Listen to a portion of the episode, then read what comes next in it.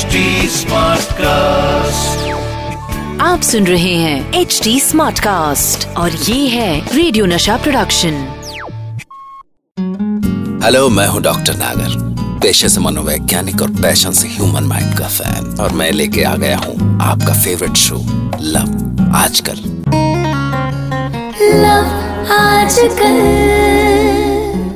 दोस्तों प्यार की पहली निशानी है ईगो का खत्म होना।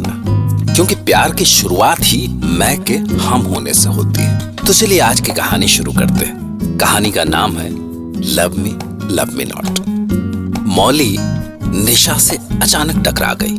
दरअसल मौली की अगले कुछ दिनों में अपने चाइल्डहुड फ्रेंड आशुतोष, यानी आशु से शादी होने वाली थी। और इसी बीच वो फाइनेंशियल मैनेजमेंट कंपनी फिनकॉप पहुँची।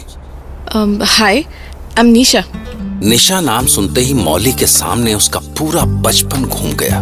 वो बचपन जिसमें रोहित ही उसका सब कुछ था। उसकी माँ भी, उसका बाप भी। माँ के नाम पे उसने सिर्फ़ एक नाम ही तो सुना था, निशा।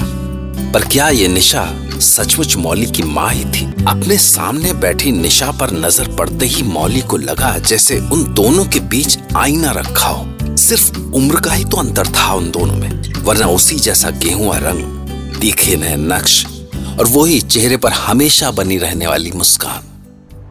Tell me how can I help you sorry, ma'am. Would you mind if I meet you some other day? No no not at all जब फ्री हो आराम से मिलो। मौली ने वहाँ से उठते ही फ़ौरन आशु को फ़ोन लगाया और उससे निशा के बारे में पता लगाने को कहा और जब आशु उससे हफ़्ते भर बाद मिला तो yes Molly you are right वो तुम्हारी ही मॉम है। I think she has moved on यार। वो पीछे देखना नहीं चाहती। पर Ashu I need her back ठीक है कुछ करते हैं। आपने अभी भी मुझे नहीं पहचाना? नहीं पहचाना मतलब? मैं आपकी बेटी हूँ। क्या? मेरी बेटी? मौली? आपको आज तक मेरी याद नहीं आई ना? What kind of a mother are you? Molly sorry बेटा मैं क्या करूँ? तेरे पापा ने कभी मुझे तुझसे मिलने ही नहीं दिया। कोई आपको आपकी बेटी से अलग कैसे कर सकता था मम्मा? तो क्या मौली अपनी माँ निशा को पा सकी? मौली जब काफ़ी छोटी थी तभी उसके मॉम डैड यानी रोहित और निशा अलग हो गए थे। पर बरसों बाद जब एक दिन अचानक वक्त ने मौली को निशा के सामने ला खड़ा किया तो मम्मा तुम जो चाहे करो पर one thing is very clear अगर तुम नहीं रहोगी ना तो मैं शादी ही नहीं करूँगी। मौली की बात सुन के निशा को लगा जैसे उसे सारे जमाने की खुशियाँ मिल गई हों। पर जब यही बात मौली ने अपने डैड रोहित से कही तो कौन सी कमी छोड़ी है मैंने आज तक मौली? जो तू उसे अपनी शादी में बुलाने की जिद पे अड़ी है? तेरी खुशी के लिए मैंने खुद की खुशियाँ बुला दी और तू मेरी खुशी के लिए नहीं पापा। अपनी जिद के लिए। आप मम्मा को ना दिखाना चाहते थे कि आप अकेले ही मेरा ख्याल रख सकते हैं। पता है आप दोनों की जिद और ईगो ने मुझे और आप दोनों को ही टॉर्चर किया है। आज तक। What Molly do you know what you are saying आखिरकार रोहित को अपनी बेटी की जिद के आगे झुकना पड़ा। वाओ यू नो पापा आज मेरा मेकअप मम्मा करेगी। अच्छा इसको आता है कुछ? एक्सक्यूज मी मेरा एक नाम भी है। मैंने तुमसे कुछ कहा क्या? तो कह लो ना जो रह गया हो। और आता क्या है तुम्हें? मौली मौली ऐसे दरवाज़ा बंद करके क्यों चली गई? सब तुम्हारी वजह से। आप दोनों को जितना झगड़ना हो ना जी भर कर झगड़ लीजिए। मैरिज इज़ नॉट इम्पोर्टेंट वो तो कभी भी हो सकता है ना? I am sorry I am sorry Molly. देखा it's all just because of you what me पर आखिर बेटी के अरमानों की उसकी खुशियों की बात थी। कुछ देर बाद रोहित और निशा के बीच इस बात के लिए समझौता हो गया कि कम से कम वो मौली की विदाई तक तो नहीं झगड़ेंगे। रोहित सुनो मैं ये ज्वेलरी सेट लाई हूँ मौली के लिए। ठीक है ना? देखो अच्छा very beautiful good choice thanks वधु के माता पिता को बुलाइए। चलो विदाई का टाइम हो गया है। पर क्या मौली की खुशियों के लिए निशा और रोहित उसकी विदाई तक न झगड़ने के अपने फैसले पर टिके रह सके। अपनी बेटी मौली से किए हुए एक समझौते के चलते बरसों पहले अलग हो चुके रोहित और निशा मौली की शादी के लिए साथ आए। और जब मौली विदा हो रही थी तो तीनों की आँखों में आँसू थे, क्योंकि तीनों ये ठीक से समझ रहे थे कि ये विदाई उन तीनों को हमेशा के लिए अलग कर देगी। मौली, बेटा, अपना ख्याल रखना। पापा मम्मा को जाने मत देना। वो बहुत अकेली है। थोड़ा लड़ेगी पर सह लेना। आज तक मैं लड़ती थी ना आपसे। अब वो लड़ लेगी। सेम फॉर यू ना। I'll try. I'll try बेटा। तो अपना ख्याल रखना। पर जो होना था वही हुआ।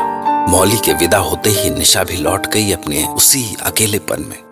रोहित ने भी उसे रोकने की कोई खास कोशिश नहीं की पर अभी रोहित मौली के बिना जीना सीखने की कोशिश कर ही रहा था कि एक दिन अचानक मौली लौट आई। मौली बेटा तुम अचानक? आओ अंदर आओ। पापा मैं आशु के पास कभी नहीं जाऊँगी। नेवर क्या क्या क्या हुआ बेटा? सिट डाउन सिट डाउन बैठो बैठो। बताओ मुझे क्या हुआ। व्हाट हैपेंड रोहित ऐसा कभी सोच भी नहीं सकता था। आशु और मौली बचपन से ही साथ खेले थे। फिर शादी होते ही अचानक क्या हो गया हम दोनों के बीच? उसने निशा से बात की। हेलो क्या हुआ? परेशान क्यों हो? अरे वो बच्चे हैं। आज झगड़े हैं। कल मान जाएँगे। हम भी कभी इतने ही बड़े थे निशा।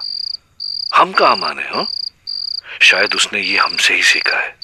हमसे ही सीखा है कि दो लोग कभी साथ नहीं रह सकते। I am scared Nisha I am I am very scared ये कह के मुझे मत डराओ रोहित। चलो मैं आती हूँ। समझाने की कोशिश करूँगी उसे।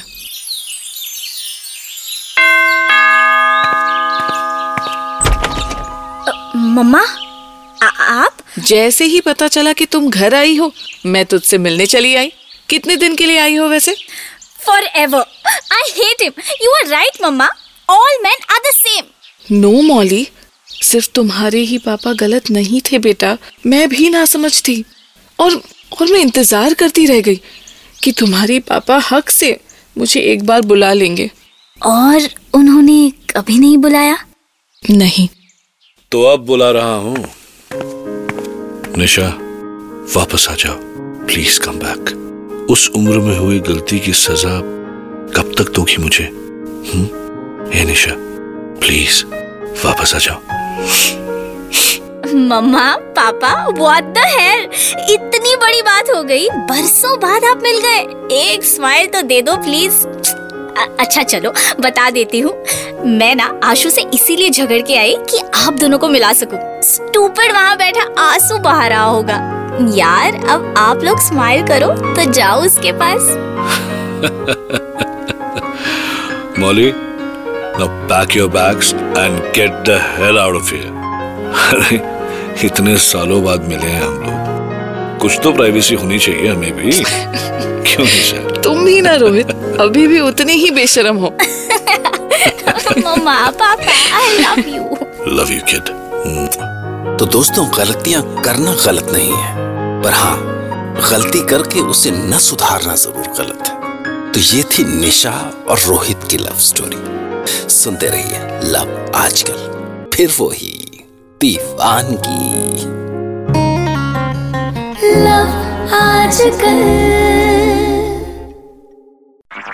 आप सुन रहे हैं एच डी स्मार्ट कास्ट और ये था रेडियो नशा प्रोडक्शन। HD smart Smartcast.